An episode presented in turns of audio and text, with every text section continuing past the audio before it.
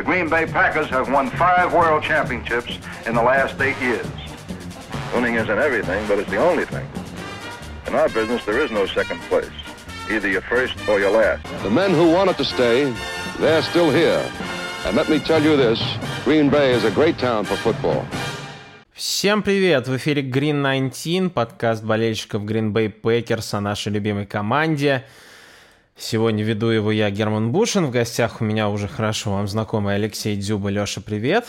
Привет, Герман! Здравствуйте, дорогие слушатели! Green Bay Packers уступили на десятой, получается, неделе на выезде Питтсбург Стиллерс со счетом 19-23. Ничего удивительного, так как есть ощущение, что давненько мы в этом славном городе в штате Пенсильвания не выигрывали. Не правда ли, Леш? Ну да, как э, постили наши коллеги в э, э канале э, новостей, с 1970 года у нас там не было побед. Последняя победа случилась тогда, когда даже Аарон Роджерс еще не родился, а Брэду Фарву был всего еще один год. Вот. Но мы, понятно, что играем с ними там раз, по-моему, 8 лет – если не изменяет память. Так что, ну, бывает. Команда там всегда была хорошая. Ну и в этот раз тоже, по-моему, показалось, что она неплохая, по крайней мере, в защите. Да, ну это, конечно, притча во языцех такая, что да, никогда не ставьте против Майка Томлина, когда он играет у себя дома. Особенно в роли андердога, они не были андердогами перед этой игрой, насколько я понимаю.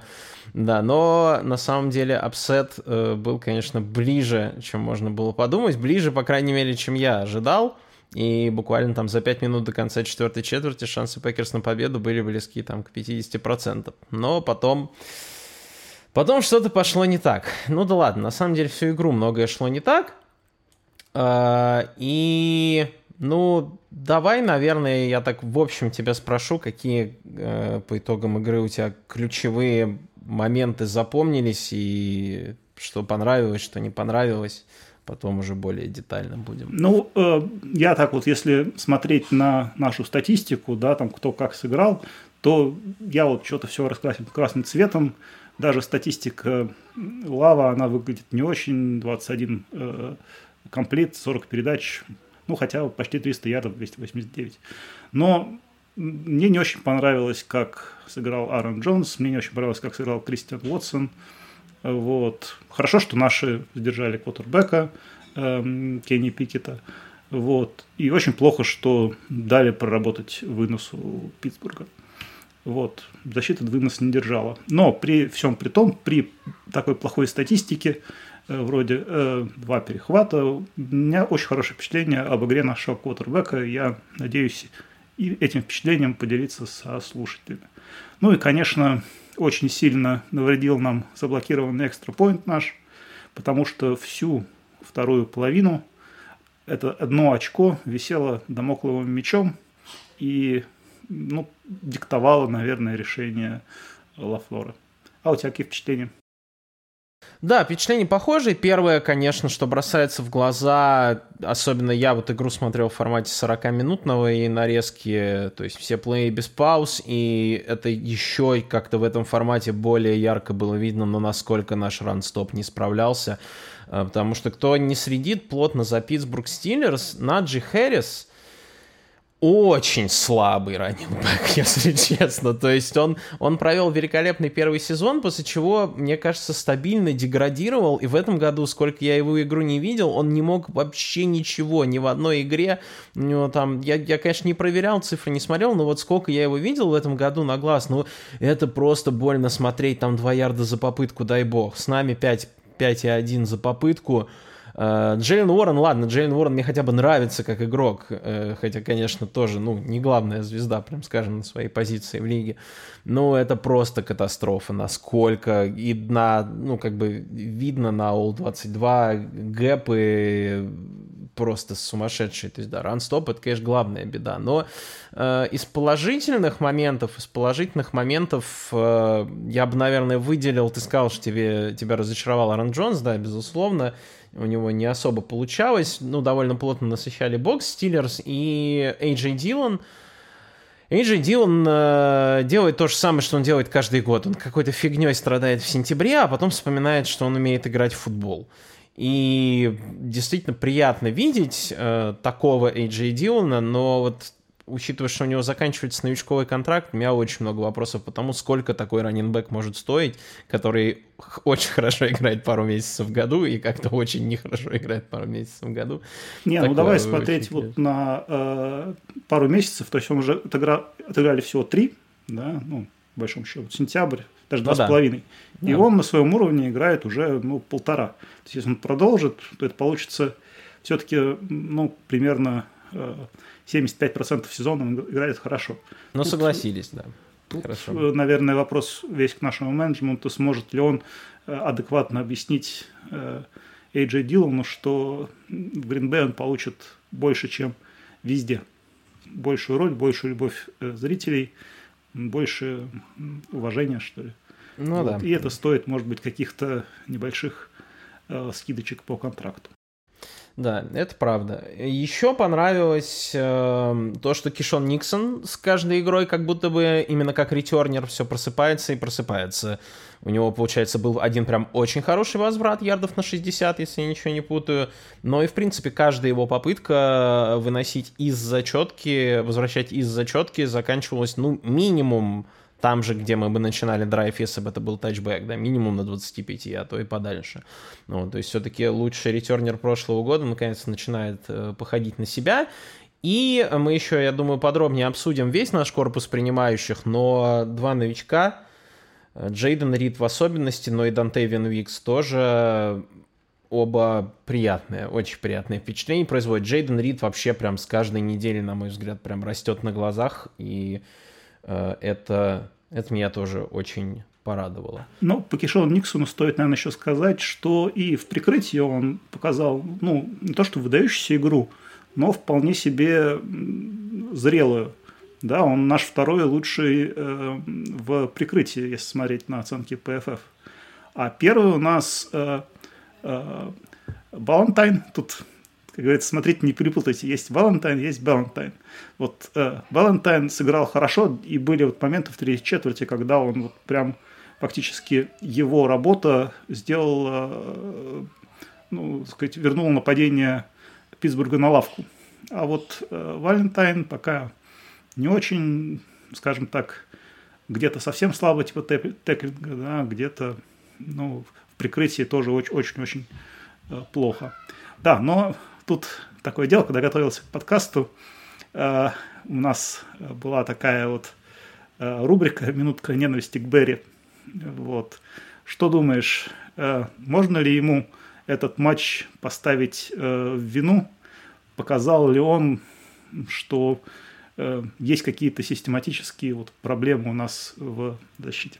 Ну, конечно, ну, конечно, да, потому что э, перед этим матчем все смеялись, что очень интересное противостояние. Во-первых, противостояние двух команд, которые начинают играть в четвертой четверти, и это значит, что первую половину можно вообще не смотреть. В итоге оказалось вообще не так, но все ожидали такого. А во-вторых, говорили, что это, как знаешь, вот есть, что будет, если все разрушающее ядро столкнется с непробиваемой стеной, здесь был наоборот, просто два мешка непонятно с чем столкнулись. Это Джо Берри и его защита, и его иде- защитные идеи, и Мэтт Кеннеда, координатор нападения Питтсбурга, который большинством считается, наверное, самым примитивным и некреативным э, и, возможно, худшим координатором нападения в лиге. И ничего Питтсбург такого, ну, будем честны, не предложил, да, и как можно было не, ну, как бы ну, не, не, даже если вы вышли на игру, не понимая, что они будут долбить выносом, ну как можно не скорректировать план на игру, что-то, ну, то, есть такое ощущение, что человек просто не знает, как защищаться против выноса.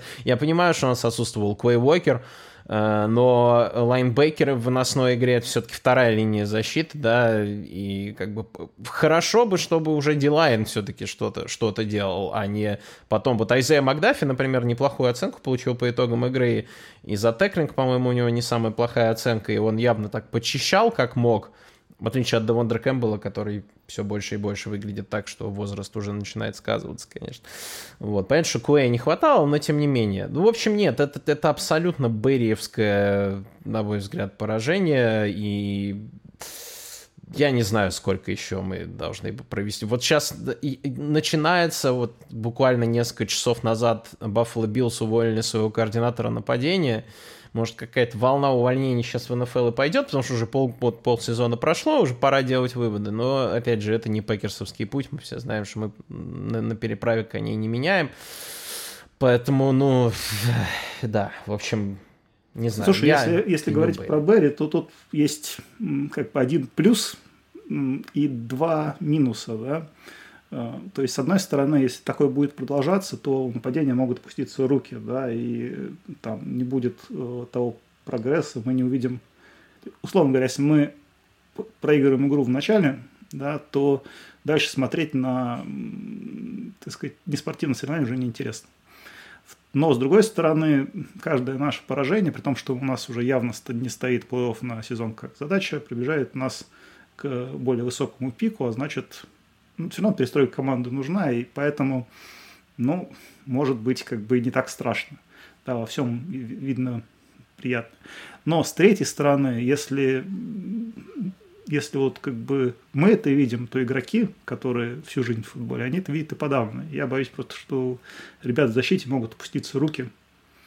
Вот. И как-то это все будет э, плохо для раздевалки, плохо для команды. Поэтому, ну, такое. То есть два минуса, один плюс, да и тот как бы вытекает явно из минуса. Ну да. И Но... ми... Да, да, да. Угу. Нет, нет, я закончил.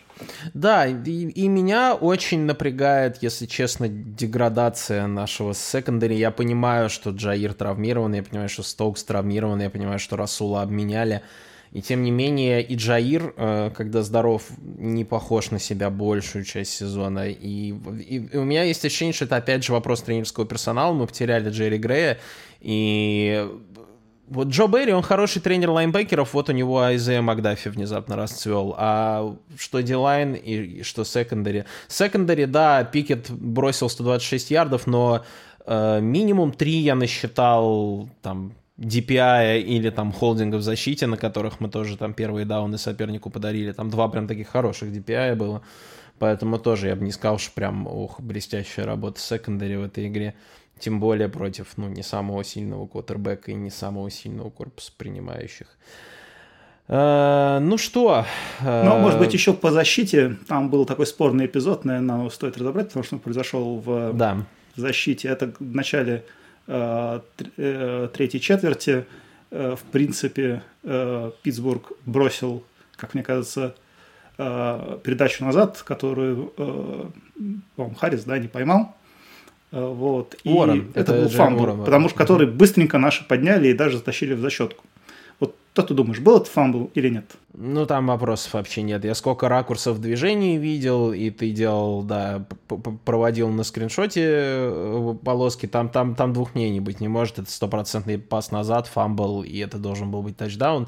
Да, это просто как-то хочется, ну, мы сейчас в такой ситуации, да, Гринбей, что даже нет желания как болельщик вот орать, что вот нас засудили, и мы поэтому проиграли, и как же так? Ну, потому что никаких претензий на плей-офф особо нет, но проиграли и проиграли. Если бы эта команда реально на что-то претендовала, то это, это решение судей, а эпизод пересматривался вдобавок еще, это решение судей у меня бы кровь вскипела просто невероятно, потому что ну, это однозначно должен был быть защитный тачдаун.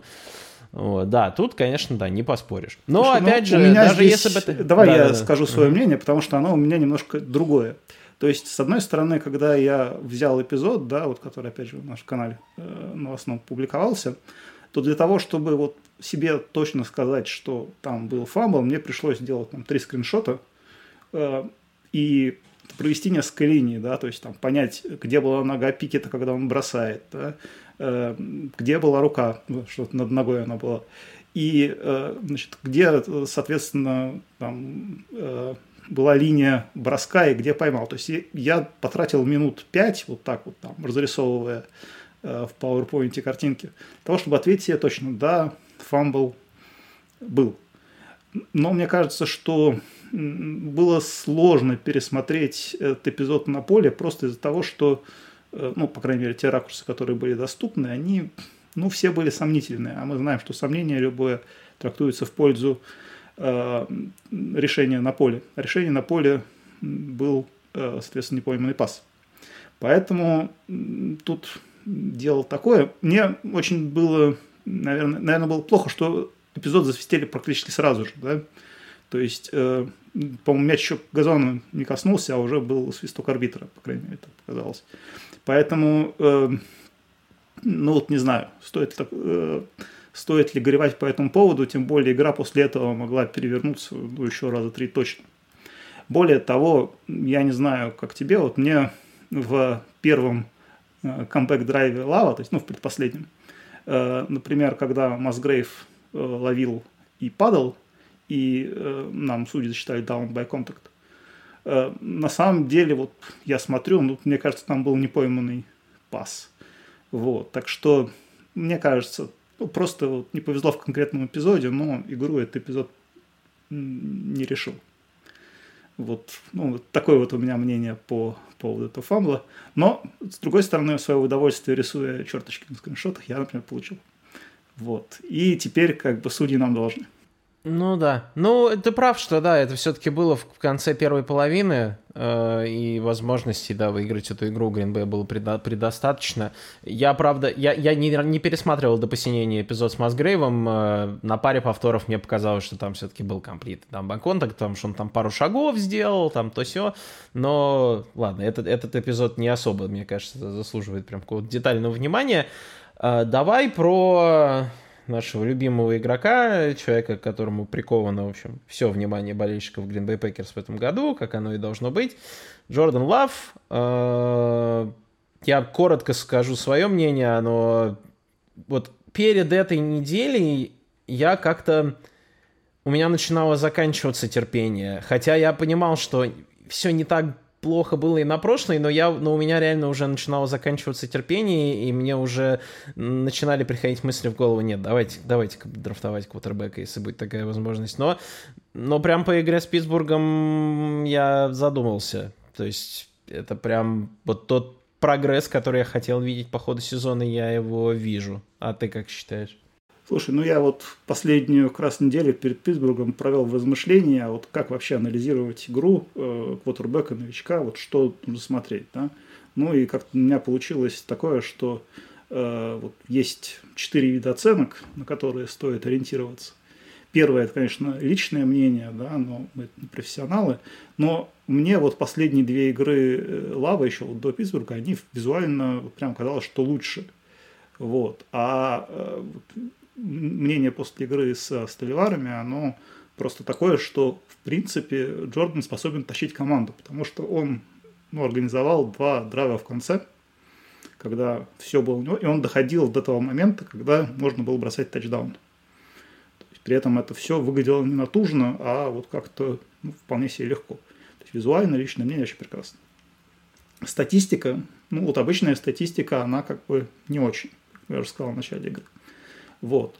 Но обычная статистика – это э, дело тонкое. Если мы возьмем, допустим, первые две игры Джордана за, в этом сезоне, то с точки зрения статистики они были хорошие. Там прям прекрасно, чуть не лучший рейтинг в лиге, все замечательно.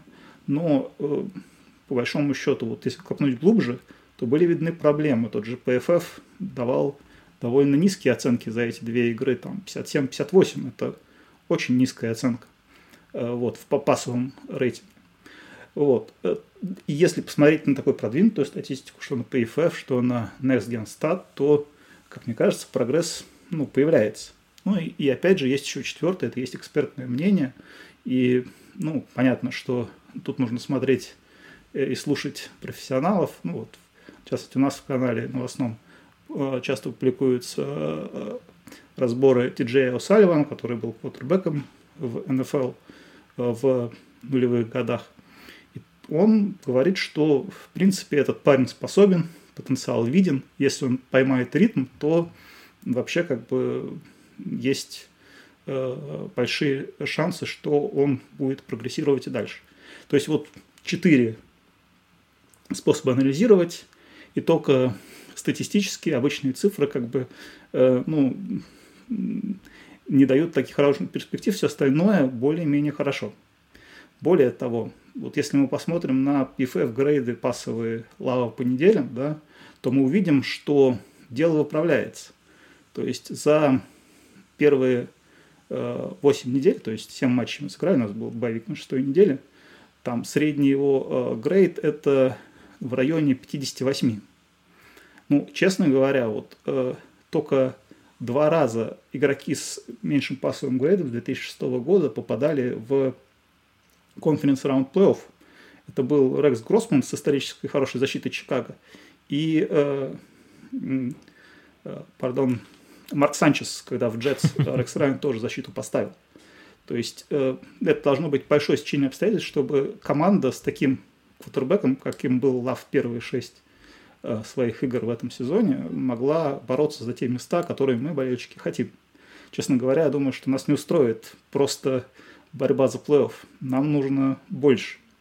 Вот. И э, вот если мы посмотрим на игру с Миннесотой, Рэмс и, э, и Стиллерс, там есть прогресс. То есть Миннесота уже 68 пассовый грейд, э, Рэмс 76, Питтсбург 77.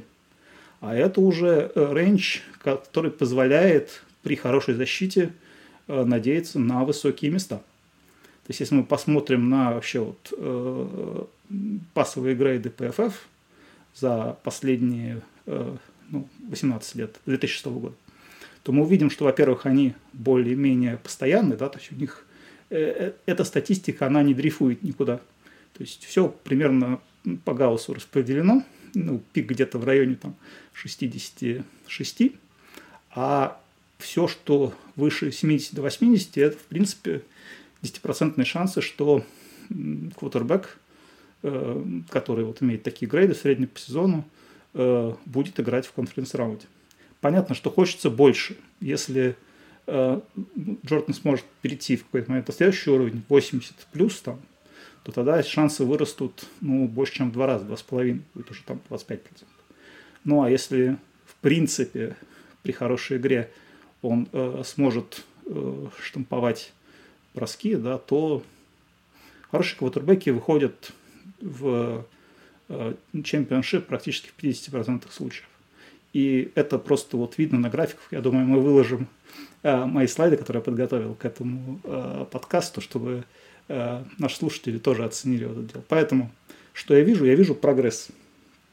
Э, прогресс, э, который, э, в принципе, я ожидал. Я ожидал, что он может быть. То есть я думаю, хорошо бы хорошо стартовать. Мы, в принципе, говоря, Чикаго хорошо стартовали. Дальше было понятно, что будет пленка. Пленка появилась, и э, лава э, стали закрывать. Но мы видим, что в последних трех матчах он как-то вот э, находит все силы прогрессировать.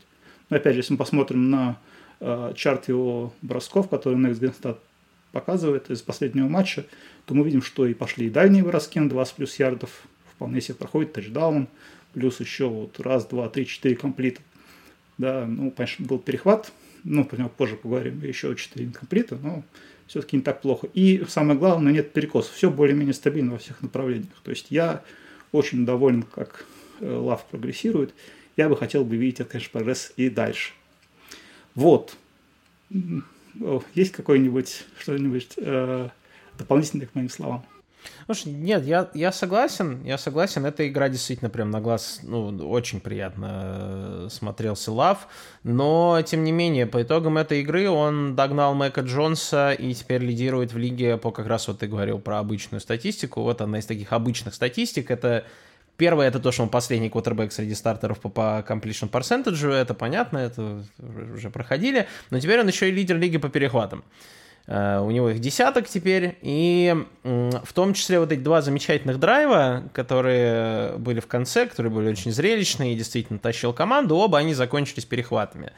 И тут, конечно, мнения могут быть очень разные насчет этих двух перехватов. По поводу второго, на котором закончилась игра, я честно скажу, что мне показалось, что Лав уже немножко сдался. То есть, видимо, там все были наглухо закрыты. Потому что что он там увидел, что он пытался сделать, я не очень понял. Но это последний розыгрыш в игре.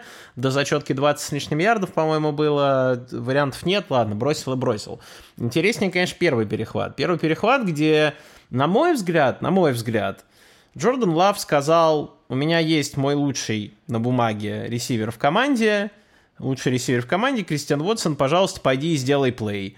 Кристиан Уотсон вышел против 50-летнего э, Патрика Питерсона, который уже даже не топ-70 корнербэк в лиге по у PFF по оценкам в этом году. Просто уже ржут над ним все. И, Пат... и он не смог переиграть Патрика Питерсона. Питерсон сбил мяч, Нил его подхватил. Э, на мой взгляд, это Вотсоновский перехват. Э, что ты скажешь по этому эпизоду и вообще по тому, что происходит с Кристианом Вотсоном? Потому что такого синдрома второго года я давно не видел, честно говоря.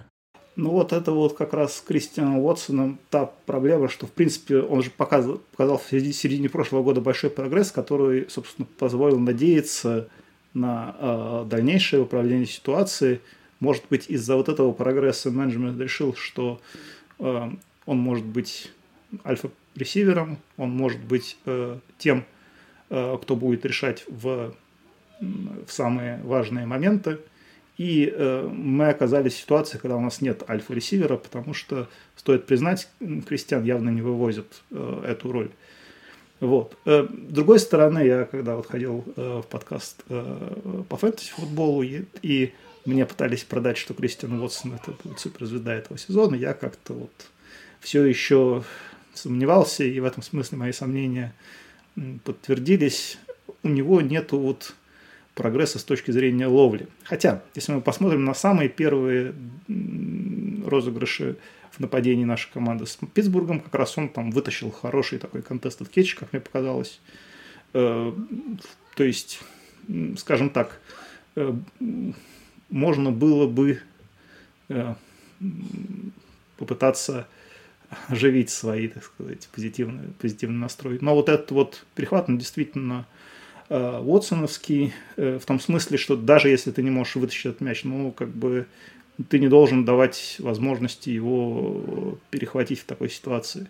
Там была вторая попытка, да, ведь и, в принципе, ничего не было потеряно. Более того, я не знаю, куда вот, ну, по всем фотографиям, которые видны, да, по всем ракурсам, мяч летит в ладони Уотсона. То есть он не переброшен там слишком высоко, он не летит слишком низко. То есть с точки зрения паса там был очень хороший пас. Вот. Ну, понятно, что э, э корнербэк всегда будет, он понимает, куда идет э, ресивер и будет противодействовать. Поэтому там была ситуация, которую Альфа должна вытаскивать, особенно против Питерсона, который, по-моему, кстати, не такой уж плохой сезон проводит по, по грейдам, он там где-то там в зоне средних корнеров. Не выдающихся, но и как бы у нас вот э, в районе лучших корнеров, которые были у нас в этом матче. Вот. Но проблема с тем, что мало тачдаунов, много перехватов, когда пас идет на Уотсона, она э, остается. Я еще скажу э, про второй перехват. Там, мне кажется, ситуация была простая. Э, оставалось 3 секунды, был один плей на больше, чем 20 ярдов, и нужно было что-то делать. И по построению защиты Питтсбурга они просто, э, ну, так сказать, стояли вдоль зачетки. Мне кажется, расчет был на то, что э, принимающий на скорости получает мяч до, до контакта с защитником, просто вваливается в зачетную зону, контролируя мяч, и защитник просто ничего не успеет сделать. Есть, может быть, ну, как бы вот на это шел расчет, но защита это понимала, и там была... Перехват меня не удивил. То есть, э, э, но, кстати, пас шел снова на Кристина Уотсона, то есть Лав э, в решающих ситуациях искал именно его. Вот, поэтому, так если посмотреть наш корпус понимающих, он вроде как бы э, звезд с неба не хватает, но уж вот если мы отбросим Кристиана, то все остальные выглядят как ну, нормальный рабочий вариант. А вот с альфа-ресивером у нас проблемы. Вот, и как думаешь, что делать? Может быть, нам пытаться подписать какого-нибудь ветерана или кого-нибудь в прайме за большие деньги, или попытаться обменять Уотсона на такого. Есть у тебя мысли по этому поводу? Слушай, ну я много думал э, на эту тему, и думая на эту тему, перебирал э, команды относительно приличные пытаюсь вспомнить хоть одну, где нет альфы, нет альфы принимающего. Я такую команду вспомнил только одну с натяжечкой. Конечно, это Сан-Франциско 49ers, потому что мы же пытаемся под них косить. Но проблема в том, что у Сан-Франциско 49ers есть Крис МакЭфри, который по большому счету может считаться таким аналогом альфа-ресивера. Ну, да, кто-то скажет, что Джордж Киттл, но Джордж Киттл, но на, сам, на, на, на самом деле, на самом деле, мы пытаемся походить на Сан-Франциско в том смысле, что и это как бы плюс нашего нападения, который, мне кажется, можно на это давить, и можно так построить команду, что у тебя ты никогда не знаешь, как защита, играющая против Пейкерс, кто на этой неделе будет фокусом нападения, да, то у тех же Сан-Франциско Китл первые 3-4 недели, по-моему, вообще таргетов не получал. Последние там, за последние 5 недель у него как минимум две игры, где прям вот очень много в него, там у него с тремя тачдаунами была игра, еще что-то. Вот. В какую-то неделю они будут просто вкладки на МакЭфри делать, и потом скрины на МакЭфри кидать. И, и, и еще и МакЭфри как вайд-ресивера поставят, и все будет на него. А в какую-то неделю Аюк 150 ярдов поймает играет, а в какую-то Диба там, э, ну, он, правда, болеет в основном в этом году. Вот, и мне кажется, что мы что-то похожее пытаемся строить, и у нас даже получается, но только проблема в том, что мне кажется, обратная сторона этого это э, то, что все наши скилл-игроки, они загоняются в какие-то рамки, они каждый хорошо подходит под свою роль. Да, там Уикс это такой possession ресивер, Э, хороший раутранер э, Рид, он там может быть гаджетом, и он очень быстрый, он там ярды после ловли. Дабс — это любимая цель в Red Zone, э, ну и так далее. Вот. И вот Уотсон из-за вот этих вот каких-то рамок и ярлыков, которые как будто бы Лафлер навешивает на всех этих ресиверов, такое ощущение, что Уотсон это, это что, это Вальдес Кемплинг типа такой просто, вот, который только девятки будет бегать и э, пытаться контестед кетч ловить. Ну, очевидно, что это не работает. Совершенно очевидно, что это не работает, то есть вот, вот то, чего они, они от него ждут, что он будет забирать contested catch, и вот вам contested catch. Патрик Питерсон, блин. Э, ну, то есть, да, ты, ты правильно сказал, мяч был направлен абсолютно туда, куда надо. Но если ты не можешь у Патрика Питерсона а, выиграть дуэль в такой ситуации, ну, значит, это не работает, значит, надо делать что-то другое. Например, то, что мы делали в прошлом году, когда Уотсон и на джетсвипах бывал, и какие-то сленты, ну, вот с Филадельфией мне вспоминается матч, когда как раз Джордан Лав вышел в конце, да, Э, там простой пасик на 10 ярдов, в середине поля Уотсон принимает мяч и до свидания, просто улетел. Потому что скорость у человека есть. Поэтому что Уотсон в роли Джейдена Рида мог бы вот что-то да, такое у него хорошо получается. То есть, а из-за того, что он такая высокая шпала, вот мы ему дадим вот такую задачу, который, с которой он не очень справляется. Вот это проблема. Вот. А так, мне кажется, что построить команду без альфа-ресивера в принципе-то можно. И есть ощущение, что Пейкерс это и будут делать. Что-то я не верю. Я уже настолько как-то разуверился в том, что мы можем как-то по-другому, что даже если у нас будет топ-3 пик, и будет Марвин Харрисон на борде, я прям вот хату готов поставить, что мы его не, не возьмем. Да, Настолько слушай, прям. Вот, нет, Марвина Харрисона надо брать, если сможем, надо брать. Нет, я, я думал, согласен, но... Как, ну, я думал, может быть, действительно, и в чате нашем э, в Тундре звучали мнения, может быть, поставить э, завести денег Тихигинсу, или, который выходит в этом э, межсезонье на рынок свободных агентов, и вроде Цинциннати не сильно горят отваливать ему денег, просто у них нет Столько. Да, у них просто нету. Я не расстроюсь, честно. Я, я как бы я человек, который всю жизнь болеет и болел до этого года, ну ладно, до прошлого года там за команду, где есть Даванта Адамс. И до этого был Джорди Нелсон там. Ну, как бы, ну, мне, мне нужно, чтобы вот, вот мне лично как болельщику нужно. Я не, я не знаю, как. Я не болельщик в Сан-Франциско 49ers. Я не понимаю, как болеть за команду, у которой нет человека, который на третьем и семь, ты знаешь, что вот ты можешь к, к нему пойти за Ну, и, и правильно, не надо за них болеть. Много они нам крови портили за последние 10 лет. Еще болеть за них. Ну его. Ну ладно, в конце концов, можно и помечтать. Вот. Ну что, у нас грядет следующий матч. Мы принимаем э, дома еще одну команду из Лос-Анджелеса. Теперь уже Лос-Анджелес Чарджерс. И я вот так вот глянул на эту команду, э, которая известна в лиге своим умением проигрывать. И, честно говоря, мне кажется, что у нас вполне рабочие шансы на э, домашнюю победу. Э, в принципе, в принципе, да, у них есть э, вроде как нападение, но это нападение, оно там бывает выстреливает, как против Львов, там, против Викингов, против Майами на первой неделе, но может и застопориться. У них есть защита, которая, в принципе, если против них играет нормальное нападение, но Dolphins, Chiefs и Детройт, оно рассыпается, да, там оно приводит там 20-30 очков там ожидаемых. Вот, э, поэтому, как думаешь, сможем мы э, обыграть этих вот молний, батареек, заряжал? Я, я на Пекерс в этой игре не поставлю, но ты очень правильно сказал, это очень интересная игра будет как лакмусовая бумажка, потому что я смотрю на вот эту статистику Чарджерса, и они, их защита действительно очень плохо играет с хорошими нападениями и довольно неплохо играет с плохими. Вот по ним прям можно разделить. Вот, вот Jets, вот Bears, вот Raiders, и они там не пропустили больше 17 очков. И вот Dolphins — вот там э, Chiefs, э, там, не знаю, Lions, э, и вот они там накидали там по 40, да, там 30-40. Поэтому это действительно как какой-то водораздел такой, и по, по игре твоего нападения против защиты Chargers ты можешь сказать, у тебя скорее хорошее нападение или плохое. Ну, такая, да, команда без сюрпризов в плане игры в защите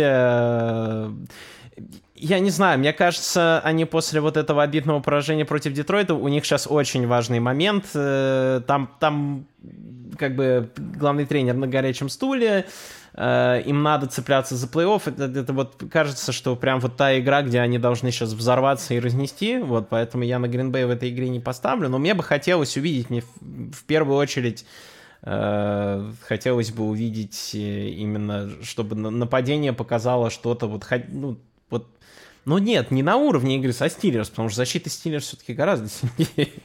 ну, хочется хотя бы там очка 24 увидеть. Э, выиграем, проиграем, не так важно. Защита, я, я, я даже не особо буду смотреть на защиту, пока и рулит Джо Берри, потому что, ну, чайно.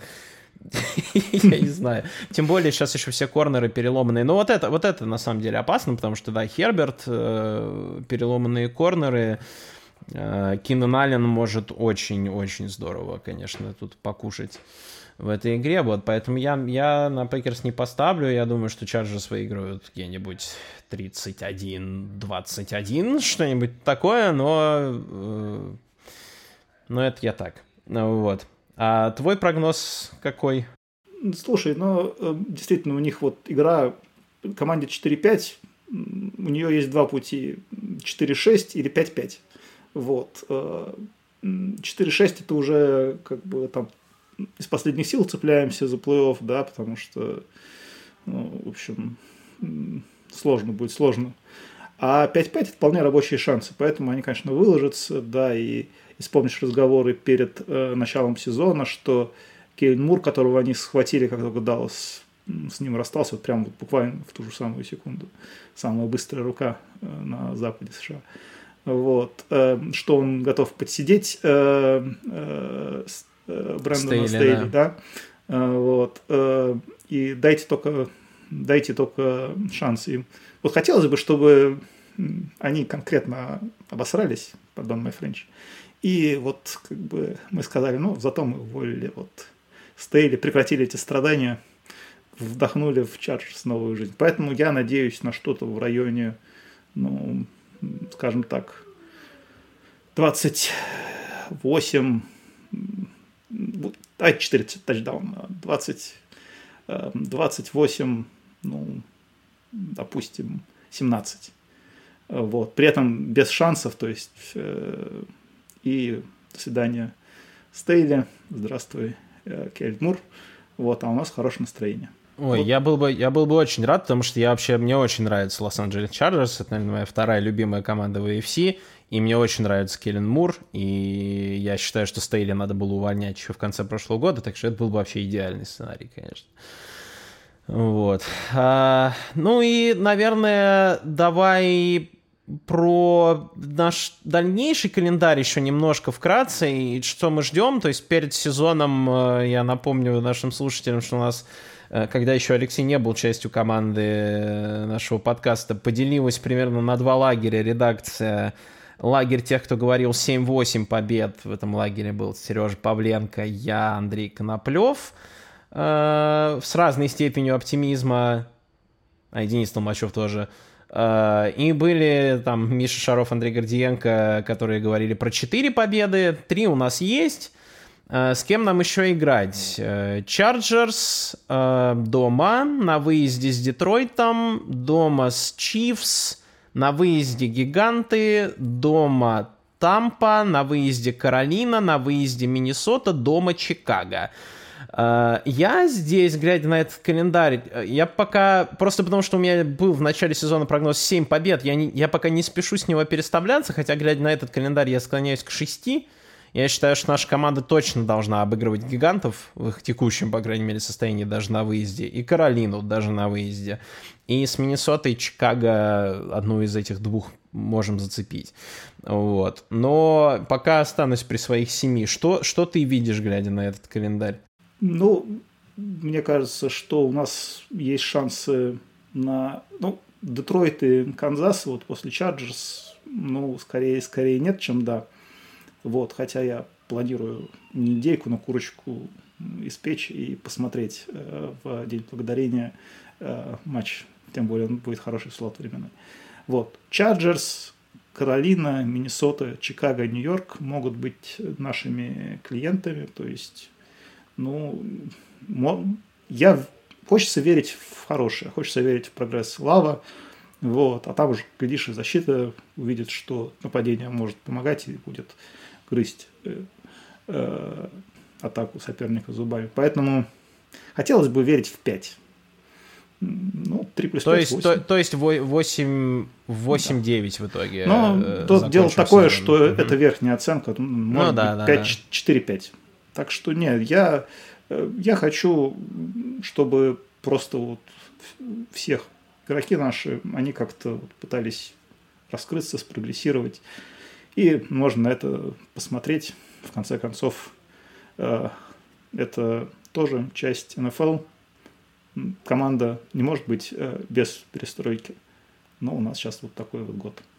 Мы должны смотреть, ну, не знаю, может быть, радоваться тому, что есть всему хорошему. Да, и на, по текущим э, раскладам в лиге у нас э, 5 пиков прогнозируется в топ-80, по-моему, 3 пика в топ-45, если я ничего не путаю, так что, в общем, потенциал еще на следующем драфте это все как-то укрепить. Конечно, есть, а если Джордан Лав еще хотя бы пару игр проведет так, как вот последние 2-3, я думаю, что он себе кредит доверия на следующий год завоевал.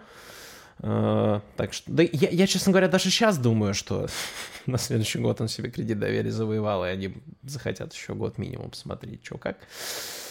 Ну, вот. тут, наверное, наверное, решение менеджерские надо будет обсуждать уже чуть попозже. Это тоже очень интересная тема, как лучше э, разобраться э, в ситуации. Мне вот прям нравится эта задачка. Я ее тоже пытаюсь э, для себя как-то решать, но надеюсь, что Гутенкуст в таких задачах намного более профессиональный, чем я. Э, вот. И у него есть э, четкое понимание и четкие ориентиры. Да, вот самое сложное это расставить ориентиры, если то. То есть, что, что должно, какие показатели должны быть достигнуты, чтобы можно было говорить о продолжении. Вот. Было бы интересно, конечно, его спросить, но мне кажется, э, к нам в подкаст он пока не пойдет. Ну, давай работать, чтобы пошел. Да, да, будем работать над этим. Э, пока, насколько я знаю, за всю историю самое близкое к тому, чтобы подобраться к самой команде, это было приглашение Блейка Мартинеса, которое чуть-чуть не случилось, но несколько лет назад. Ну, может, когда-нибудь и до Гуда Конста дорастем. Ладно, э, ну что, тогда будем, наверное, заканчивать. Э, если тебе есть вдруг еще что добавить, то говори. Нет, пожалуй, стоит уже прощаться. Ну, тогда спасибо всем, кто нас слушает. Э, услышимся на следующей неделе. Не знаю, мы ли конкретно или кто-то из наших товарищей, но, в общем, спасибо, что слушаете Green 19. Э, с вами был Герман Бушин. Всем пока и Алексей Дзюба. Пока-пока. Хорошего настроения всем.